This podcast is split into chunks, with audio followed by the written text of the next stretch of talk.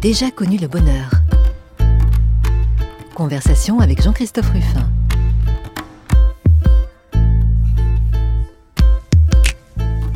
J'ai déjà connu le bonheur, mais ce n'est pas ce qui m'a rendu le plus heureux. C'est ce mot de Jules Renard qui guide cette conversation. Chaque dimanche, j'interroge un invité sur son parcours en essayant de comprendre quelle conception il se fait du bonheur, le sien et celui des autres. Quelles valeurs ont guidé ses choix dans la vie et finalement ce qui l'a rendu le plus heureux. Avec une curiosité de romancier et quelques ruses de médecin, j'essaierai de lui faire livrer ses espoirs, ses déceptions, ses regrets, ses modèles.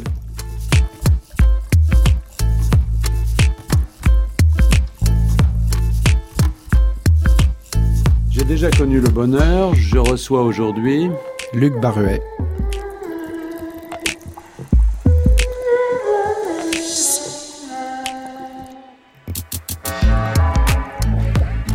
Bonjour Luc Barruet et merci de vous prêter à ce petit jeu parce que au fond on connaît tous ce que vous faites et quand je vais énumérer toutes les actions qui finalement sont le résultat de votre action, on va dire ah bah oui c'est lui.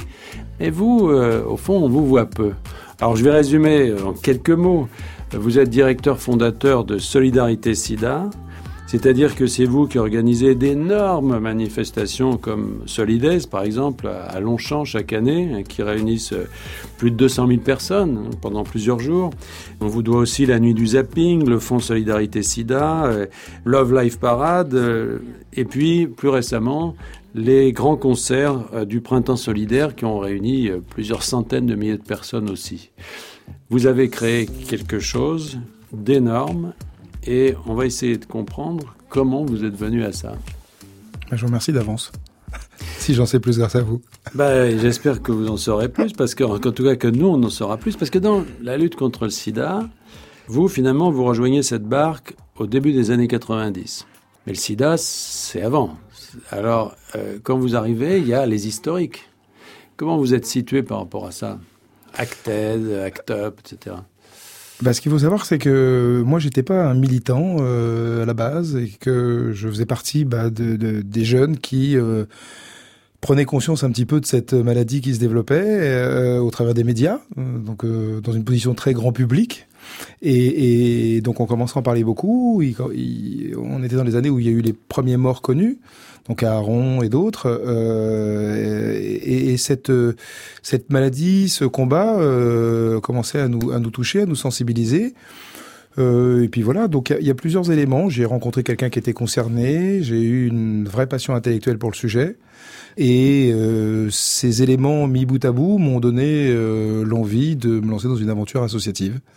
Vous avez créé quelque chose de tout à fait nouveau parce que, au fond, les engagements euh, collectifs, les associations contre le, euh, le sida à ce moment-là, c'était très communautaire et assez politique. C'est-à-dire, on se souvient des, des actions spectaculaires d'Act Up, etc. On voit dans 120 battements euh, qui est aussi d'abord en ce moment, tout à fait. C'était une période où, euh, où c'était de l'activisme euh, un petit peu dur, puisque euh, il était question de vie ou de mort, et qu'effectivement, les premières associations de lutte contre le sida se sont créées, ont émergé beaucoup de la communauté homosexuelle, et que de fait, à l'époque, c'était pas si simple que ça d'être jeune, hétéro, séronégatif, et de créer une association de lutte contre le sida. Mais vous, ça vous a pas tenté l'aspect, euh, voilà, euh, intervention euh, plus ou moins euh, violente, dans, comme toutes les actions d'Act Up, finalement, c'est pas du tout votre style, bah, vous. Pour être tout à fait, pour être tout à fait clair avec vous, je me suis même pas posé cette question. C'est-à-dire que avec Eric, hein, qui était l'autre cofondateur de Solidarité SIDA, c'était presque un projet étudiant. Quand j'étais étudiant à l'époque, j'étais à la Sorbonne. Je faisais ce qu'on appelle aujourd'hui un master en communication euh, politique et sociale. Et notre projet, ça a été euh, de créer une association et dont l'objectif, c'était déjà assez pratique, c'était de récolter un million et demi d'euros pour financer des programmes d'aide aux malades et pour pouvoir aider d'autres personnes. À la base, ça a été ça notre projet. Notre contribution à nous, c'était de pouvoir faire rentrer une somme d'argent qui devait servir à des d'autres malades. Euh, et donc, on a essayé de créer un projet autour de ça, avec euh, notre manière à nous de voir le combat. Donc, c'était bien évidemment euh, des jeunes en première ligne, parce que je pense que avant même d'être un militant SIDA, je suis plutôt un militant jeune et un éducateur. En tout cas, moi, c'est des mots qui font écho chez moi. Et donc, euh, le projet a tourné autour d'une application de jeunes. Donc, euh, d'abord parce que ça nous semblait important à l'époque parce que euh, la perception qu'on pouvait avoir de la maladie, elle était un petit peu erronée. On pensait que voilà, c'était euh, soit euh, les personnes qui avaient été victimes de transfusion, soit les homosexuels, soit les toxicomanes, et qu'en soi, les jeunes hétérosexuels entre guillemets étaient pas directement concernés. Donc on a choisi de mettre des jeunes en première ligne. Ça nous a permis aussi de sensibiliser les moins jeunes, puisque les parents voyant des, des, jeunes de, de, de l'âge de leurs enfants impliqués sur ce combat, c'était aussi une manière d'ouvrir leur champ de perception autour de cette maladie. Et donc voilà, on est parti avec pas mal de jeunes, donc les potes, les potes des potes et les potes des potes des potes, avec un projet de dire comment on va gagner un million et demi pour aider euh, des malades. Et donc on a créé un projet qui reposait à la fois sur l'implication de jeunes, à la fois sur l'événementiel, puisqu'on se disait que euh, on voulait le partager ce combat et, développer des dynamiques collectives qui étaient notre modèle. Et puis on a fait le choix aussi de, ne pas faire d'appel à la générosité euh, comme les autres, parce que d'autres associations le faisaient. On avait le sentiment qu'il fallait qu'on crée notre modèle à nous. Luc Barouet, bon, vous êtes né en 67, on va dire, mmh. vous vous êtes euh, en effet d'une génération qui est née, on peut dire, pratiquement avec cette maladie. Mais quand vous êtes arrivé à l'âge où vous pouviez agir, au fond, tout se passe comme si euh, les communautés, entre guillemets, concernées avaient réagi, mais que finalement, vous, il y avait une étape qui n'était pas franchie, que vous avez fait franchir, c'est-à-dire en effet, d'aller au-delà, d'aller vers le grand public. Mmh. Euh, C'était ça votre premier rapport quand même dans le. Dans Tout à fait, vous avez raison. En tout cas, les, on, on, partait pour faire de l'éducation populaire au sens propre du terme. C'est ça. Et, et, en fait, on le sent bien aujourd'hui à travers les manifestations que vous organisez. Ça va bien au-delà, disons, de gens euh, qui sont soit touchés par la maladie, euh, soit qui pourraient con constituer des populations dites cibles ou qu'on considérait comme cibles autrefois. C'est-à-dire que vous, vous avez élargi complètement. Tout à fait. On... Tous les volontaires qui viennent à Solides, c'est vraiment des, des, des gens de tous horizons, en fait, les jeunes essentiellement. Bah, je pense que le plus grand dénominateur commun que nous avons les uns les autres, c'est la quête d'utilité, euh, le sens de la vie, euh, la réalité sociale. Et donc, euh, on a construit Solidarité SIDA autour de l'idée que les gens avaient besoin de se sentir utiles et de nourrir cette quête de sens et que l'engagement en tant que tel pouvait être un bon moyen d'y répondre. Donc euh, avec bien évidemment souvent le plaisir et l'efficacité au cœur de l'action, c'est ce qu'on a essayé de développer tout le temps.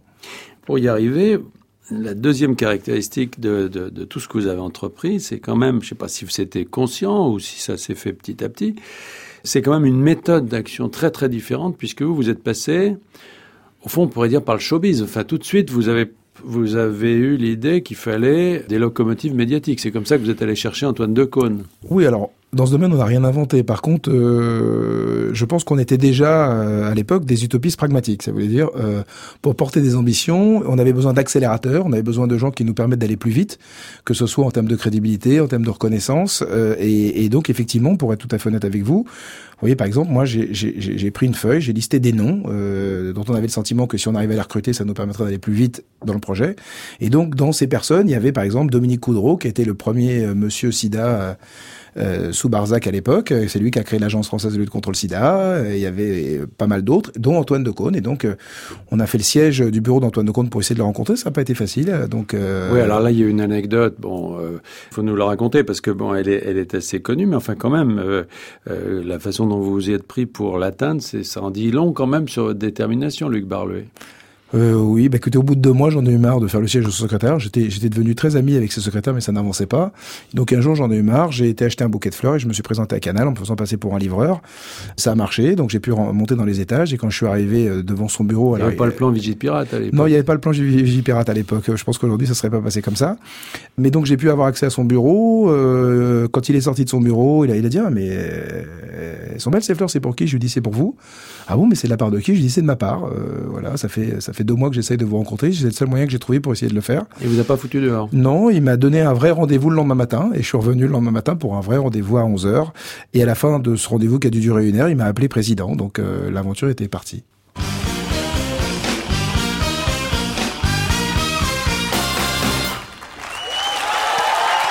Bonsoir. Alors c'est un parrain que nous recevons ce soir. C'est Yannick Noah. Yannick, qui est le parrain de Solidarité SIDA. Quelle est la marraine? C'est euh, Romane Boringer. Quand on vous a demandé euh, de participer, d'aider à créer, c'était il y a à peu près une année, hein, mm -hmm. euh, Solidarité SIDA, vous n'êtes pas dit une de plus. Non, pas une de plus. Ce qui m'a surtout touché, c'était que la, la, personne qui est venue me voir était une personne dynamique et jeune. Et je crois que c'était important que ce soit Barway. des, des, jeunes, ouais, qui, qui euh, prennent conscience aussi qu'ils peuvent aussi faire un effort et participer un peu à, l'effort général. Quoi. J'ai envie de poser la même question à Antoine Decaune. Il est parrain, mhm. vous êtes le président. C'est pourquoi vous avez... Monsieur le Président. Monsieur le Président. Pourquoi tu as accepté, Monsieur le Président, d'être président? Bah, Pour les raisons qu'il vient de donner.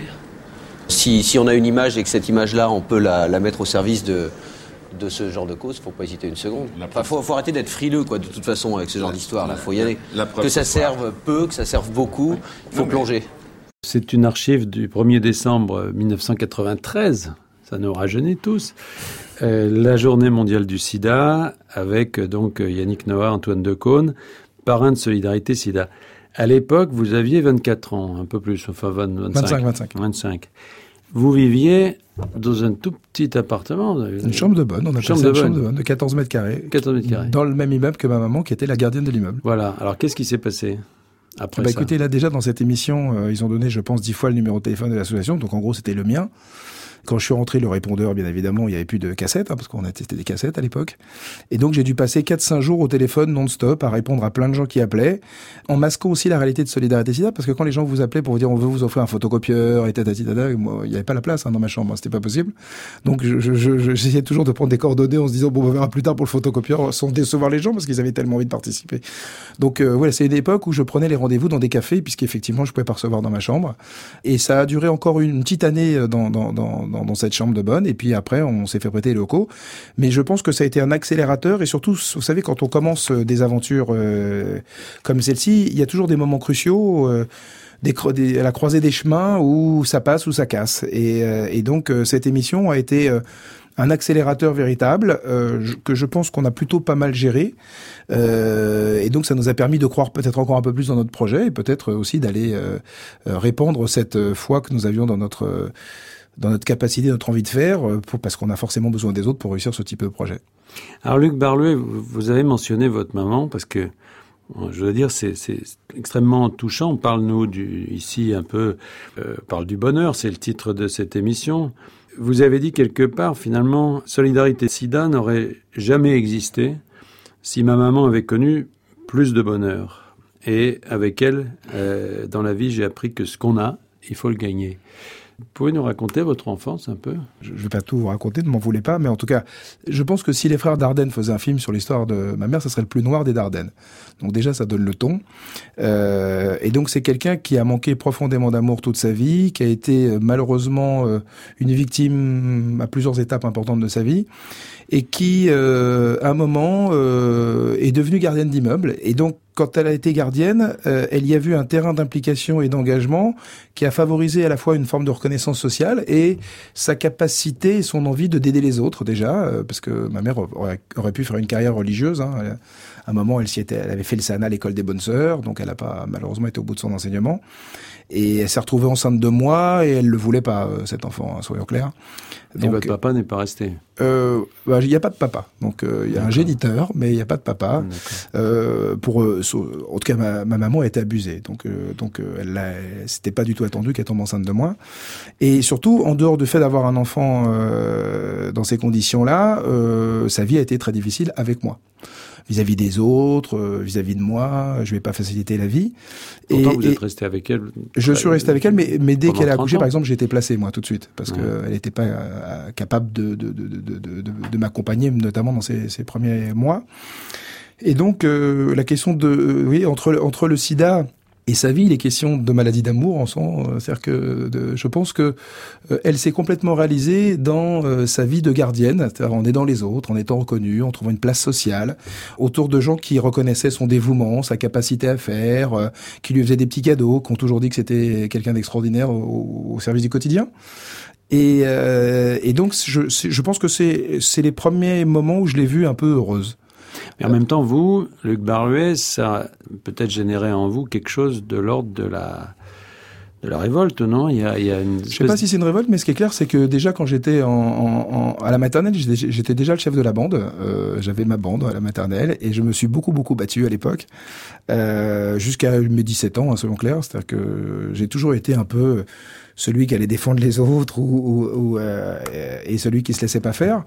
Donc je, je pense qu'effectivement, euh, au regard de la vie qu'elle a eue et donc par écossais la vie que j'ai eue, ça m'a amené à me forger un caractère fort très jeune. Euh, et puis euh, à me débrouiller pas mal seul. Par exemple, je, ne sais pas expliquer la confiance qui m'habite. Il y a une phrase que je dis souvent, je dis, en, termes de solidarité, tout ce qui est souhaitable est possible. Et donc, j'en suis vraiment convaincu. Vous voyez, par exemple, quand, quand au début de Solidarité SIDA, parce que le Solides faisait partie des projets fondateurs, moi, j'ai fait des réunions avec Jean-Jacques Goldman, Robert Goldman, des producteurs de, de, de, musique qui s'occupaient des Rolling Stones, des Pink Floyd et autres à l'époque, et puis pas mal de gens. Et ces gens nous, nous, disaient, il faut trouver une autre idée, ça marchera jamais. Et, et je me rappelle très bien de ce moment-là où, à 26 ans, je leur ai dit, je ne suis pas d'accord avec vous. Euh, je autre idée que quoi? Bah, Que, que c'était possible d'organiser un événement de masse pour Solidaire. pour sur la thématique du SIDA, mmh. euh, avec euh, pour objectif de récolter de l'argent pour financer des programmes. Mmh. Et je ne sais pas euh, jusqu'où c'est mégalomane, mais en tout cas, j'ai toujours eu ce sentiment. Et pour l'instant, mon expérience m'a donné raison, et donc ça m'aide pas à peut-être m'aider à voir la vie peut-être autrement. Donc en tout cas, je pense qu'effectivement, mon parcours de vie et celui de ma maman m'a permis à la fois de me tourner vers les autres très vite parce que j'ai passé beaucoup de temps dans les colonies de vacances, euh, parce qu'elle n'avait pas moyen de me prendre en charge durant les vacances. Donc je me suis fait plein de petits frères et petites sœurs. J'ai eu un rôle social très tôt. Enfin, vous, euh, avez quand même raconté quelque part que tous les jours vous vous battiez. Euh, il y a quand même, il y avait quand même. Une oui, j'étais un bagarreur. Hein. J'ai toujours une forme de leader, leadership. Même quand j'ai fait du, du, du sport en compétition, j'ai souvent été le capitaine. Oui, parce que vous êtes mis très jeune, Luc Baruet, au sport. Vous, euh, vous faisiez. Ah bah, à 5 ans, elle m'a inscrit dans trois sports différents parce qu'elle voulait juste me fatiguer. Euh, juste, c'était insupportable d'avoir un, un, enfant comme moi à la maison. Donc, euh, donc, elle m'a mis à la natation, elle m'a mis au basket, euh, tous les sports qu'elle pouvait, où elle pouvait m'inscrire, elle m'y inscrivait. Ça n'a pas suffi. Mais vous diriez que, que votre enfance a été malheureuse? Vous avez connu le bonheur dans votre enfance? Bah, je pense qu'à certains moments, oui, surtout que j'ai moi-même commencé un projet de livre, et donc des fois quand je relis ce que j'ai écrit, je me dis c'est surprenant parce qu'il y a, il y a, a c'est comme s'il y avait une double focale. Il y a la focale de celui qui essaye d'écrire et qui met beaucoup d'émotions, et puis euh, ma perception que je peux avoir de ce que j'écris. Des fois, je me dis c'est marrant, moi-même je ne le vis pas comme ça. Donc euh, ce que je vous raconte là, qui peut paraître peut-être euh, une vie douloureuse et difficile, je l'ai pas vécu comme ça dans mon enfance. Et donc, j'en ai pas ce souvenir-là, même si avec le temps, et notamment depuis que ma maman est décédée, où j'ai pu remettre un peu des pièces du puzzle en place, euh, ça m'a permis d'y voir un peu plus clair sur ce qui a été sa vie et donc ce qui a été la mienne. Mais, mais, quelle idée vous vous faisiez du, du, du bonheur pour, pour, pour vous? Dire quand je serai grand, voilà, qu'est-ce que je ferai, qu'est-ce qui me rendra heureux? Oh, je, je, je, suis passé par toutes les étapes, de footballeur professionnel à pompier, en passant par euh, les, les, traditionnels. Non, ce qui ce qui me rendait heureux quand j'étais petit, c'est, c'est les quelques fois où j'ai vu ma maman heureuse. Quand j'étais dans des familles euh, où je sentais qu'il y avait euh, beaucoup d'affection, parce que moi, je considérais que j'en avais pas eu beaucoup. Et puis euh, le sport et, et les amis, c'est-à-dire que là où on avait le sentiment d'une famille, d'une capacité collective au dépassement et, et, surtout de partager des choses ensemble soit de l'ordre de l'émotion, du dépassement. Euh, ça a toujours été assez stimulant pour moi. There's joy repetition. There's joy repetition. Joy repetition. There's joy in repetition. All the poets and the part-time singers always hang inside. Loud music from a band plays a song called Soul Psychedelicide. The song's a year long and have been planned for months when they walked into the place. No one seemed to care for the introverted pisses that look on most of their faces. Well, every time she said the words, another one of his doubts were gone. Should he try to rap to her? Should he stand and stare? No one else was watching her. She didn't seem to care. So over and over she said the words till it could take no more. From the stage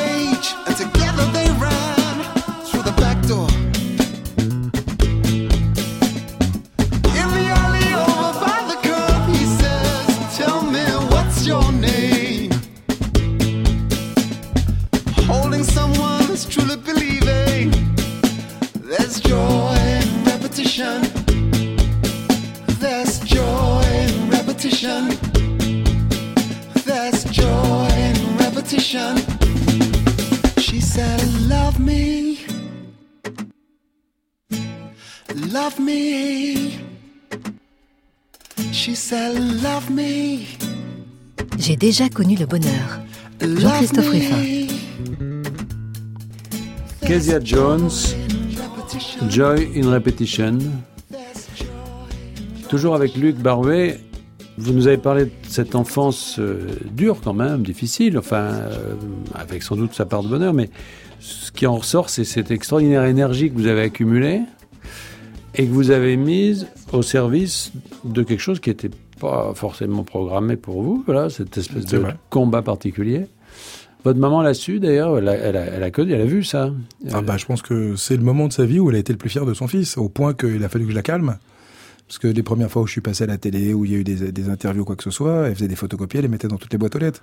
c'est que ma première télé, euh, toutes les mamies de l'immeuble l'ont vue, hein, soyons clairs. Donc, euh, non, non, non, elle s'est, elle s'est rattrapée à ce moment-là parce que, parce que ça, ça a été difficile pour elle parce que jusqu'à, jusqu'à 32 ans, donc de 25 à 32 ans, j'ai travaillé pour Solidarité SIDA bénévolement, à temps plein. Donc, euh, comment vous gagnez votre vie Je gagnais pas ma vie. Je vivais toujours donc dans ma chambre. C'est pour ça que je suis resté jusqu'à 32 ans et j'avais pas d'argent. Donc, elle me mécénait. Ça a été la première bienfaitrice de Solidarité SIDA. Et malgré son petit salaire, même vis-à-vis de ses frères et sœurs et de sa famille, c'était difficile pour elle de l'assumer parce que tout le monde lui mettait la pression. Vous dire mais c'est pas possible, Denise, tu vas pas accepter ça trop long. Euh, à 27 ans, 28 ans, 29 ans, euh, faut qu'il gagne sa vie, quoi.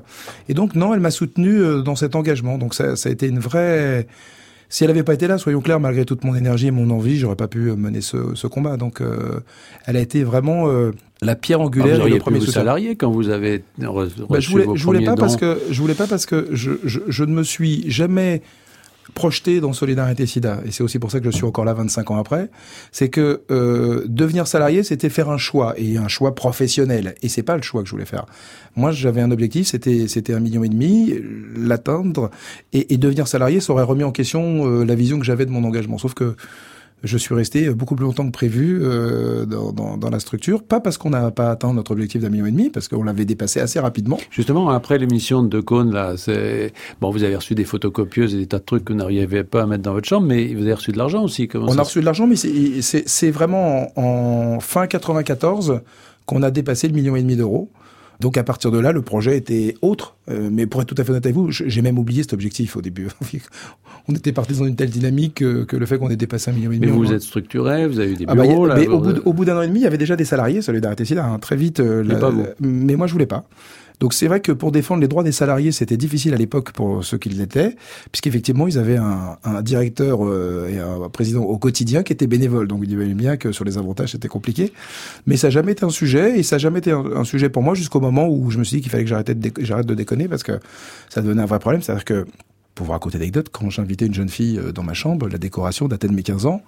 J'en avais 30 et il y a des fois c'était proche du ridicule. Donc euh, il y avait toujours les photocopieuses. euh, il y avait la photocopieuse, mais il y avait surtout mon poster hawaïen, ma boule à facettes, et donc ça c'était une autre époque quand même. Donc, euh, donc à un moment il a fallu que je me dise que, que et donc c'est c'est aussi pour une question d'ego à ce moment-là d'un rendez-vous comme ça où une jeune fille s'est moquée de moi dans ma chambre que j'ai dit euh, j'arrête de déconner, je, démi je démissionne de la présidence et je deviens directeur. Parce qu'à l'heure actuelle, Luc Barbet, vous êtes combien à Solidarité SIDA? Euh, avec Printemps Solidaire, on est monté jusqu'à 50 salariés. Sinon, on est 30-35. De... Euh, on est sur des budgets de 8 à 9 millions d'euros euh, en fonction des années. Et puis surtout, il y a eu beaucoup de bénévoles très tôt. On est près de 3000 bénévoles à Solidarité SIDA. Donc, euh, c'est devenu une, une grosse machine. Mais je, je freine le développement de la structure parce que je... je je suis le fond, en tout cas, je, le fondateur est encore là et je, je, je défends l'ADN originel. Et, et, pour défendre cet ADN-là, ça demande beaucoup de temps et d'énergie. Je pense qu'il y a un effet taille qui jouerait. C'est-à-dire que si demain euh, on rentrait dans d'autres ambitions, je pense qu'on perdrait beaucoup par rapport à d'où on vient. Alors peut-être que les, les, les, dirigeants qui me succéderont euh, iront vers d'autres voies, mais en tout cas, moi, je suis conscient de ça et je préfère défendre l'ADN et la culture euh, plutôt que développer un projet euh, qui grossit sans cesse. Quand vous avez recueilli les premiers fonds, quand ça a commencé à se structurer, quel circuit de l'argent euh, avez-vous créé? C'est-à-dire euh, à qui donnez-vous cet argent? Et puis euh, après, comment le collectez-vous? Parce que c'est pas toujours euh, avec deux cônes. Après, vous avez fait vos propres événements. Tout à fait, des initiatives. Les, les petits rubans rouges, c'est nous qui avons participé à la, diffusion des rubans rouges sur tous les concerts partout à Paris. Euh, à l'époque, on faisait tous les concerts de Paris. Hein. On a créé un projet autour de la récolte de fonds. Et quand on a commencé à faire rentrer de l'argent et à en gagner, le problème qui s'est posé, c'est de le redistribuer. Et donc, il a fallu qu'on s'organise pour redistribuer. Donc, au début, quand on n'était pas prêt, on a donné le produit de notre récolte à d'autres. Donc, on a fait un chèque, et ça pour l'anecdote, de 500 000 euros à la Fondation pour la recherche médicale pour des bourses de jeunes chercheurs. C'est la seule fois où on a financé de la recherche. Et les autres 500 000 francs, on les a donnés au premier SIDAction. Donc, Solidarité est la seule association française de contre le sida à avoir fait un chèque au SIDAction euh, pour le, le premier en 94. Et puis après, on s'est organisé, on a commencé à monter nos comités avec d'autres associations et à sélectionner nos propres projets en France et à l'international, puisqu'aujourd'hui, euh, Solidarité SIDA doit travailler environ avec 80-90 partenaires qui vont euh, des associations qui accompagnent euh, des personnes en situation euh, de difficulté à Bobigny ou à Marseille, comme on soutient des programmes d'accès au traitement aux Philippines, comme on soutient des petites associations communautaires au fin fond du Kivu. voilà, donc c'est très varié. Alors, Luc Barouet, quand euh, il a commencé à y avoir ce succès et puis euh, cette réussite extraordinaire, parce que c'est en termes de, de collecte de fonds, c'est un, une, une énorme euh, institution désormais. Comment a réagi, j'allais dire, la communauté traditionnelle des gens, des militants euh, euh, historiques, on peut dire. Au début, je, vais parler de l'extérieur. La lutte contre le sida, ils nous ont pas fait de cadeaux. Hein. Vous savez, c'était. Puis il y avait des dirigeants importants, des figures, qui avaient des visions un peu impérialistes des choses. donc, c'est-à-dire que, par exemple, on a eu des problèmes au début parce que d'autres considéraient que faire des choses avec des artistes dans le domaine de l'aide contre le sida, c'était déjà un précaré. Et que ça donnait un problème. Organiser des événements grand public sur la thématique du sida, c'était déjà aussi euh, préempté. Donc ça devenait compliqué. Donc non, non, on a connu une période difficile euh, parce que vous savez, le petit monde associatif, euh, il a aussi ses travers et ses questions d'ego beaucoup. Euh, mais moi, j'ai toujours été un président quand j'étais président. Qui, je suis jamais rentré là-dedans, donc j'ai pas été un bon président parce que je me suis jamais inscrit dans des logiques de représentation et, et de séduction vis-à-vis des autres. Et donc, on a toujours tracé notre route. On est resté en parallèle, euh, ce qui nous a valu quelques quelques difficultés au début, mais je pense qu'on a bien fait puisque les gens nous ont pris pas pour un concurrent, mais pour une structure qui faisait ses choses dans son coin, et, ça nous a permis de mener notre projet et surtout de continuer à faire les ah, choses comme on voulait le faire. En même temps, aujourd'hui, Luc Barouet, le, paysage euh, a beaucoup complètement changé. Mmh. Voilà, euh, vous êtes très nettement, j'allais dire, en, tête, enfin en termes de visibilité, probablement de collecte de mmh. fonds aussi. Mmh. Euh, les associations traditionnelles, bon, ACTUB dont on parlait, ont pratiquement implosé aujourd'hui. c'est vrai. Comment vous le voyez le paysage? Le milieu associatif SIDA est en difficulté depuis des années. Hein. Donc, euh, je me rappelle même d'il y a quelques années, euh, il, y a, il, y a, même, je pense, 15 ans, presque 20 ans peut-être, des associations qui ont changé le S de sida en S de santé. Euh, et ça m'avait profondément choqué à l'époque, parce que j'y voyais plutôt des logiques de structure plutôt que des logiques de projet, et ça, ça me posait un problème. Vous pensez que le sida ne payait plus Ah bah oui, oui, je pense que c'était... Il y a un moment, euh, se présenter les, euh, en acteur de santé était plus valorisant qu'en acteur de lutte contre le sida. maintenant, moi, j'ai toujours assumé le fait qu'on s'appelle Solidarité Sida, et même si, bien évidemment, sur bien des champs, et notamment dans le domaine de la prévention, on travaille avec euh, une approche beaucoup plus élargie. Quand on parle de prévention sida, euh, on parle aussi de santé sexuelle, on parle de rapport homme-femme, on parle euh, de violence, on parle de beaucoup beaucoup d'autres choses. Donc ça, ça a toujours été dans notre dans notre approche des choses. Je pense que la force de solidarité sida, c'est sa, sa, sa capacité à développer des dynamiques collectives qui sont profitables. Et donc heureusement, ce profit sert aux intérêts de la lutte contre le sida. Maintenant, je pense que le principal moteur, et pour être tout à fait honnête avec vous, est même pas le sida. C'est-à-dire que je, pense que si euh, le modèle solidarité sida ne reposait pas sur le plaisir partagé, le plaisir d'être ensemble et le plaisir d'être bénéfique, en tout cas bénéfique et profitable à d'autres, on serait plus là. Oui, c'est l'aspect de solidarité, c'est la mobilisation de solidarité. Euh, alors, parlons de, de solidesse quand même, parce que mmh. c'est quand même la manifestation phare, annuelle. C'est la tête de gondole, comme on dit. La tête de gondole, c'est quand même ça qui vous caractérise en, en propre, j'allais dire. Euh, c'est d'abord une mobilisation d'énormément de bénévoles qui viennent de partout, en réalité. Bah, qui, viennent de partout, euh, partout en France, mais Solidaise est d'abord un outil. Euh, C'est-à-dire que c'est pas une fin en soi pour nous. Euh, Solidaise a été créé pour essayer de nous permettre de récolter des fonds dans un premier temps. Luc Barouet, comment ça se passe Solidaise bah, Solidaise, c'est d'abord un lieu de vie où il se passe beaucoup de choses. C'est à Longchamp. Euh, c'est à Longchamp à Paris. Euh, ça dure trois jours et deux nuits. Mhm. Il y a sept scènes maintenant à Solidaise, euh, donc ça joue jour nuit, hein, soyons clairs. Et donc chaque heure, il y a deux ou trois concerts en même temps. Je pense qu'on peut rarement voir autant de concerts en, aussi peu de temps. Et puis, euh, indépendamment des, scènes... Des gros concerts. Hein, oui, il y, a des, il, y a des, gros concerts, mais il y a aussi des petits. Euh, parce que dans les festivals, je pense que la richesse d'un festival, c'est surtout d'aller chiner les gens, les artistes qu'on connaît pas, plutôt Mhm. qu'aller voir les têtes d'affiche pour lesquelles on a payé. Euh, Il y a aussi, bien évidemment, de la restauration, des lieux de convivialité, euh, voilà, mais il y a aussi des associations qui viennent du monde entier euh, et qui viennent euh, rencontrer le public, à la fois pour euh, favoriser le partage, expliquer la pédagogie. Euh, donc, une des choses dont je suis fier, c'est que Solidarité Sida et Solidaise notamment ont contribué à faire naître des centaines de vocations qu'elles soient euh, dans le domaine de l'humanitaire, dans le domaine social, dans le domaine de la À santé. travers vos bénévoles, vous voulez dire, pour, pour les, pour les jeunes qui mais au travers de toutes les associations. Euh, Mm. Moi, je connais aujourd'hui des gens qui sont passés par Solidarité Sida ou qui ont rencontré des acteurs de terrain sur le festival qui ont aujourd'hui euh, des responsabilités importantes dans ces secteurs-là. Euh, donc, euh, je, je, je pense que c'est aussi une des missions euh, qu'on qu'on s'est données. C'est d'essayer, quand je parlais d'éducation populaire tout à l'heure, c'est aussi euh, donner des clés pour faire des choix à un moment de, de vie, euh, euh, choisir un secteur, choisir euh, une orientation professionnelle, choisir un, un quotidien qu'on Mais comment ils vous rejoignent tous ces bénévoles Comment- Qu'est-ce qu'ils font? Ils viennent ponctuellement que pour Alors, Solidaise ou sur- bien ils pour. Solidarité Sida, dans les 3000 bénévoles qu'on a, il y a une partie des gens qui viennent que pour Solidaise. Il y en a d'autres qui sont à l'année sur des activités, que ce soit de prévention, c'est-à-dire que tous les soirs de la semaine, il y a des bénévoles de Solidarité qui vont dans des foyers de jeunes travailleurs, euh, qui vont rencontrer des publics euh, dits plus en difficulté, pour parler euh, sexualité, mais pas que.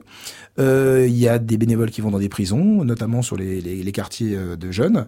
Il y a des bénévoles qui vont travailler sur des après-midi zapping. En gros, on va rencontrer des lycéens partout en France, où on, les fait venir dans une salle de spectacle ou une salle de cinéma, et pendant euh, 4 heures, 5 heures, au travers de projections d'images et de, de quiz et de jeux de rôle, eh bien, on parle euh, de toutes ces thématiques. On parle d'homosexualité, d'homophobie, de rapport homme-femme, de respect, euh, de santé sexuelle, euh, de rapport sexuel et d'intimité. C'est-à-dire Euh, vous les formez, tous ces bénévoles que, Ah oui, oui, on les forme et, et, et ils vont sur le terrain. Donc tous ne vont pas sur le terrain parce que ça demande aussi un engagement qui va beaucoup plus loin que les autres. C'est-à-dire que chez nous, le bénévolat est à la carte. Les gens qui sont responsables du volontariat, jamais ils appellent un bénévole pour dire écoute, ça fait deux mois, on t'a pas vu, qu'est-ce qui se passe? Jamais. C'est pas dans notre ADN ça. Notre responsabilité, c'est de proposer un programme qui donne aux gens de participer. Voilà. Donc euh, quand on manque de bénévoles, c'est qu'on n'a pas été assez bon. Voilà, c'est comme ça que ça marche. Et, et donc, euh, ils reçoivent des programmes euh, tous les mois chez eux, ils s'inscrivent, euh, ils appellent leurs copains, et toi, tu vas faire ça? Ouais, ouais, moi aussi. Bah, hop, euh, viens, on le fait ensemble. Euh, le 17 octobre, on va faire ça. On va aller euh, au Muro ou à Bondy. et, et voilà, donc c'est vraiment ce qu'on appelle chez nous un bénévolat à la carte. On coche et on participe.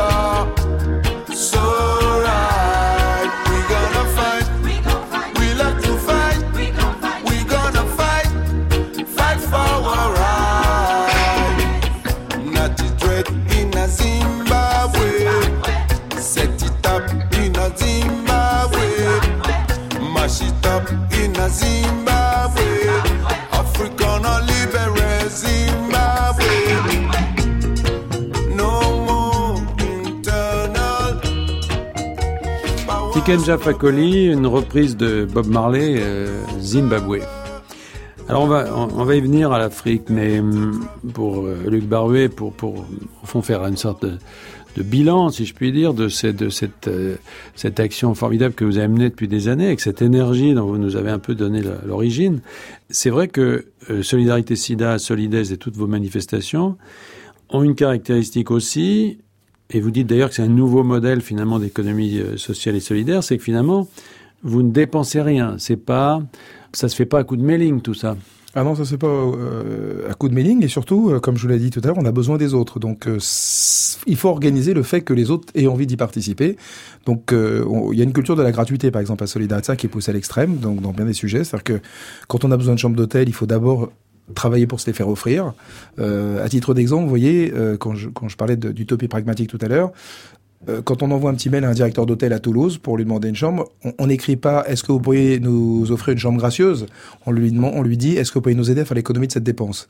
Euh, ça veut dire la même chose en bout de parcours, mais c'est beaucoup plus inclusif. C'est-à-dire monter dans la barque avec nous. Quoi. Voilà, c'est embarqué et, et, ça marche beaucoup mieux. Vous voyez, pour donner un exemple concret, euh, si on devait essayer de théoriser euh, cette manière de travailler, et bien évidemment, quand vous voyez par exemple Solidaise, c'est un festival qui aujourd'hui coûte en gros 4 millions et demi d'euros, qui est financé, on a un montage financier de l'ordre de 75% en amont et qui génère, euh, pas cette année mais l'année d'avant parce que ça est un peu plus en difficulté, qui a généré 2,7 millions l'année d'avant. Donc vous voyez le taux de profitabilité.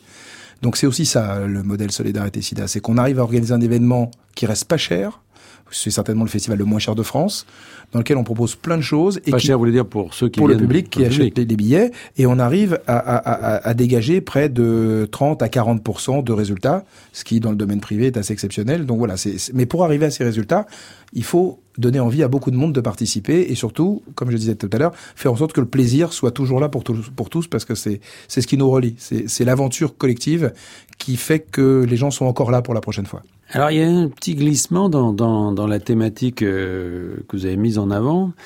Je sais pas quand s'est fait le virage d'ailleurs, vous allez nous le dire, Luc Baru, mais c'est euh, ce passage mondial, c'est-à-dire on parle plus seulement du sida en France, on parle du sida dans le monde et en particulier en Afrique. Donc vous aviez organisé euh, le Fonds de solidarité sida euh, pour l'Afrique. Bon, ça date de quand ça d'ailleurs? Je crois que c'est il y a huit ans. C'était d'abord pour essayer de développer de nouveaux partenariats de coopération décentralisée avec des collectivités locales. Mmh. Donc quand on a mis en place le Fonds Solidarité Afrique, c'était pour proposer à des régions, notamment, de développer des partenariats et de leur dire que euh, avec nous, ils pouvaient allouer des fonds sur la thématique de la lutte contre le sida sans se poser de questions, à savoir est-ce que vraiment euh, notre capacité de diagnostic, de suivi, d'évaluation était bonne. Donc euh, on a mis en place ce fonds dans cette euh, première attention. Mais à cette époque-là, c'est le moment où le Fonds mondial, ce qu'on appelle le Fonds mondial contre le, le, sida, la tuberculose et la malaria, s'est mis en place. Euh, enfin, il était déjà en place depuis quelques temps, mais euh, vous n'avez pas l'impression, d'une certaine manière, que c'est quand même une des maladies qui est le mieux couverte au niveau Alors, international? Ce qui est clair, ce qui est clair aujourd'hui, c'est que euh, la lutte contre le sida a été une une des, des, des, des, pandémies, épidémies causes qui ont permis une accélération dans un certain nombre de secteurs, que ce soit dans le domaine scientifique, dans le rapport euh, patient-médecin, euh, et puis aussi euh, le fait qu'on puisse assumer le fait qu'il faille agir ailleurs pour euh, réduire le risque. Euh, et ça, je pense que le, le, le SIDA a, a, agi bien évidemment dans cette perception. Et, et, bien évidemment, ça nous a amené à... En tout cas, nous, depuis le début euh, de Solidarité, très tôt, on s'est dit qu'il nous fallait financer des projets en Afrique et surtout à l'international, mais notamment en Afrique, parce que euh, on pouvait pas se limiter à l'action française, ce qui nous a valu des débats animés à l'interne de Solidarité SIDA, souvent clair, parce que certains y voyaient même à l'époque de l'homophobie, à partir du moment où on, on, donnait un peu moins à la France et un peu plus à l'international, c'était déjà euh, sujet à, caution. Mais en tout cas, c'est quelque chose qu'on qu a fait depuis très longtemps, et avec ce fonds Solidarité SIDA Afrique, ça nous a permis d'aller chercher des financements supplémentaires en parallèle de ce que nous étions capables de récolter pour aller plus loin sur des partenaires euh, avec lesquels on travaille depuis des années. Maintenant, ce qui est, ce qui est, ce qui est vrai, c'est que pour aller plus loin, on, depuis quelques années, on est, on a même, on est même devenu acteur de mobilisation et de plaidoyer lobbying sur des questions de, de financement du Fonds mondial. Mmh. Donc, euh, on, on, est devenu l'association qui, au regard de sa capacité de mobilisation, de son accès aux médias et de sa capacité à fidéliser des leaders d'opinion artistiques et autres, on est l'association un peu en en, première ligne pour essayer de défendre les intérêts euh, multilatéraux et notamment le Fonds mondial SIDA tuberculose palu parce que tous les trois ans tous les trois ans, euh, eh bien la France doit se repositionner sur sa contribution sur ce fonds. Et donc c'est un travail euh, récurrent. Alors là, vous avez franchi, Luc Barouet, avec euh, Solidarité SIDA, encore une étape, puisque avec euh, Printemps solidaire, donc les grands concerts que vous avez organisés en avril et puis plus récemment, vous avez entamé un plaidoyer qu'on pourrait appeler politique. Là, c'est un peu la première fois qu'on vous voit là-dessus, parce que au fond, euh, là, vous avez interpellé directement les politiques sur le 0,7% de l'APD, de la de la de la de la, de l'aide publique au développement, hein, donc euh, du budget de l'État. Mmh. Ça, c'est nouveau quand même pour vous. C'était pas bah, ça. Écoutez, le... on, on avait déjà fait une campagne politique à l'époque euh, quand, quand le président Hollande était en place, notamment sur le Fonds mondial. Euh, maintenant, ce qui est clair, c'est que là, on va plus loin que les intérêts SIDA, puisqu'on est en train de parler de solidarité internationale et d'aide publique au développement. Donc, on, a, on, couvre un peu tous les champs de, de la solidarité, et, et, et on y est on y est venu parce que plusieurs associations et acteurs de ce secteur nous ont dit euh, euh, on a besoin de vous parce que vous êtes les seuls à être capables d'essayer d'aller un peu plus loin sur un sujet difficile, soyons clairs. faire en sorte que dans le cadre d'une présidentielle, on, parle de solidarité internationale, on part de loin, et ce qui peut se comprendre au sens euh, on est plutôt sur des sujets nationaux et intérieurs. Et puis euh, cette question du 0,7, qui est quand même euh, une abstraction pour euh, la plupart des Françaises qui peut se comprendre, eh bien c'est une vieille promesse que la France a faite il y a 48 ans de consacrer 0,7% de sa richesse aux questions de solidarité internationale et d'aide publique au développement. Et donc je pense que quand on milite, que ce soit sur le sida mais sur d'autres thématiques, accepter l'idée que la France est en retard sur ce sujet alors qu'elle en a fait la promesse et qu'en parallèle on se targue d'avoir des grands discours sur la fraternité, l'humanisme, le rôle de la France sur ces question-là et qu'on n'est pas capable aujourd'hui de tenir cet engagement, d'autant plus que nos voisins britanniques et allemands l'ont fait depuis, euh, eh bien à un moment c'est pas acceptable. Donc on a on a entamé une campagne d'éducation dans un premier temps. C'est pas dans votre tradition finalement parce que c'est un autre mode d'action. C'est tout à fait différent parce que là vous d'habitude vous collectez des fonds euh, pour agir, j'allais dire par vous-même, en tout cas comme financeur de, de projets. Là, vous interpellez les politiques. Ça n'a plus, plus grand-chose à voir quand même, Luc Barbet. Oui, mais concrètement, c'est les mêmes recettes. Hein. Oui, mais c'est pas la même, le même esprit. Vous n'avez pas peur d'entrer comme ça sur ce terrain un petit peu euh, polémique et Moi, j'en ai pas peur, euh, vraiment. Euh, et je considère que tout ça est dans la lignée de ce qu'on fait déjà, même si vous avez raison, les modes d'action ne sont pas les mêmes. Sauf que quand on retrouve la manière qu'on a de fonctionner, c'est aussi notre ADN, nos savoir-faire. Hein, euh, euh, monter des scènes, faire en sorte que les gens aient envie de participer à des événements, mettre les jeunes en première ligne, favoriser un projet collectif euh, par rapport à des intérêts qu'on peut qu'on peut défendre en, en, groupe, faire de l'éducation sur des sujets qui sont pas les nôtres naturellement. Bah ça, on l'a déjà fait tout, depuis longtemps. Maintenant, ce qui est clair, c'est qu'on va plus loin et surtout, on s'adresse dans un premier temps au candidat et maintenant au président. Donc, on a une cible et donc, euh, c'est une autre mission. En tout cas, moi, mon boulot, c'est d'essayer de faire en sorte que le président Macron, alors qu'il a euh, sa vision politique, euh, ses projets pour la France, d'essayer de faire en sorte que la question de solidarité internationale puisse rentrer à une place qui est peut-être un peu plus importante que celle qu'elle semble avoir aujourd'hui. Et vous, vous, allez essayer de le rencontrer Vous allez vous déguiser en livreur de fleurs aussi euh, bah, Non, pour l'instant, ça, ça, je crois que ça marchera pas. Pour l'instant, on l'a pas rencontré. Euh, il a pris le temps de rencontrer Bono et il a pris le temps de rencontrer Rihanna, mais pas euh, Printemps solidaire. Donc euh, là-dessus, je pense que c'est une faute, de, une, une erreur euh, de débutant, parce que ça lui a valu pas mal de, de, de remontées. Et surtout, pour l'instant, on a rencontré que des gens qui n'ont pas le pouvoir autour de lui. Et je pense que sur ce sujet, il y a que lui qui peut faire en sorte que les efforts soient faits, les arbitrages soient plutôt favorables. En Brigitte?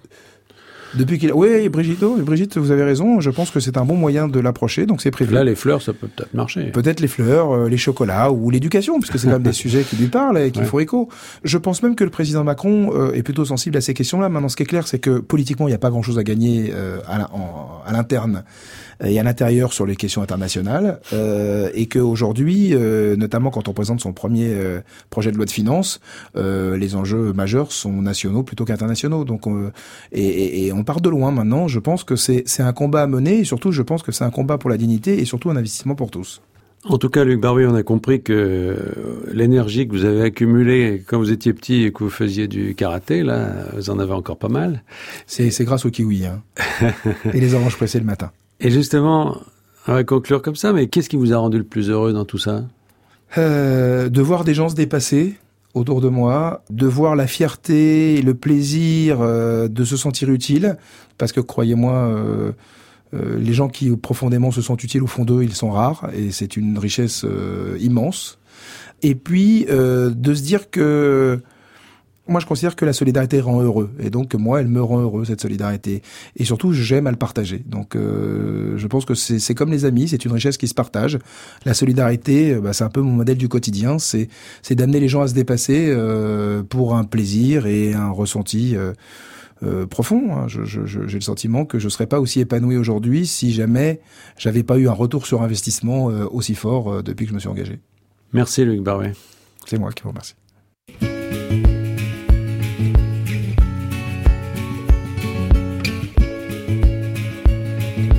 J'ai déjà connu le bonheur.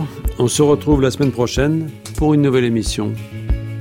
À la technique aujourd'hui, Dimitri Scapolan. Réalisation Vincent Abouchard. Attaché de production Thierry Beauchamp. Vous pouvez réécouter cette émission sur le site de France Culture ou la retrouver sur l'application Radio France Podcast.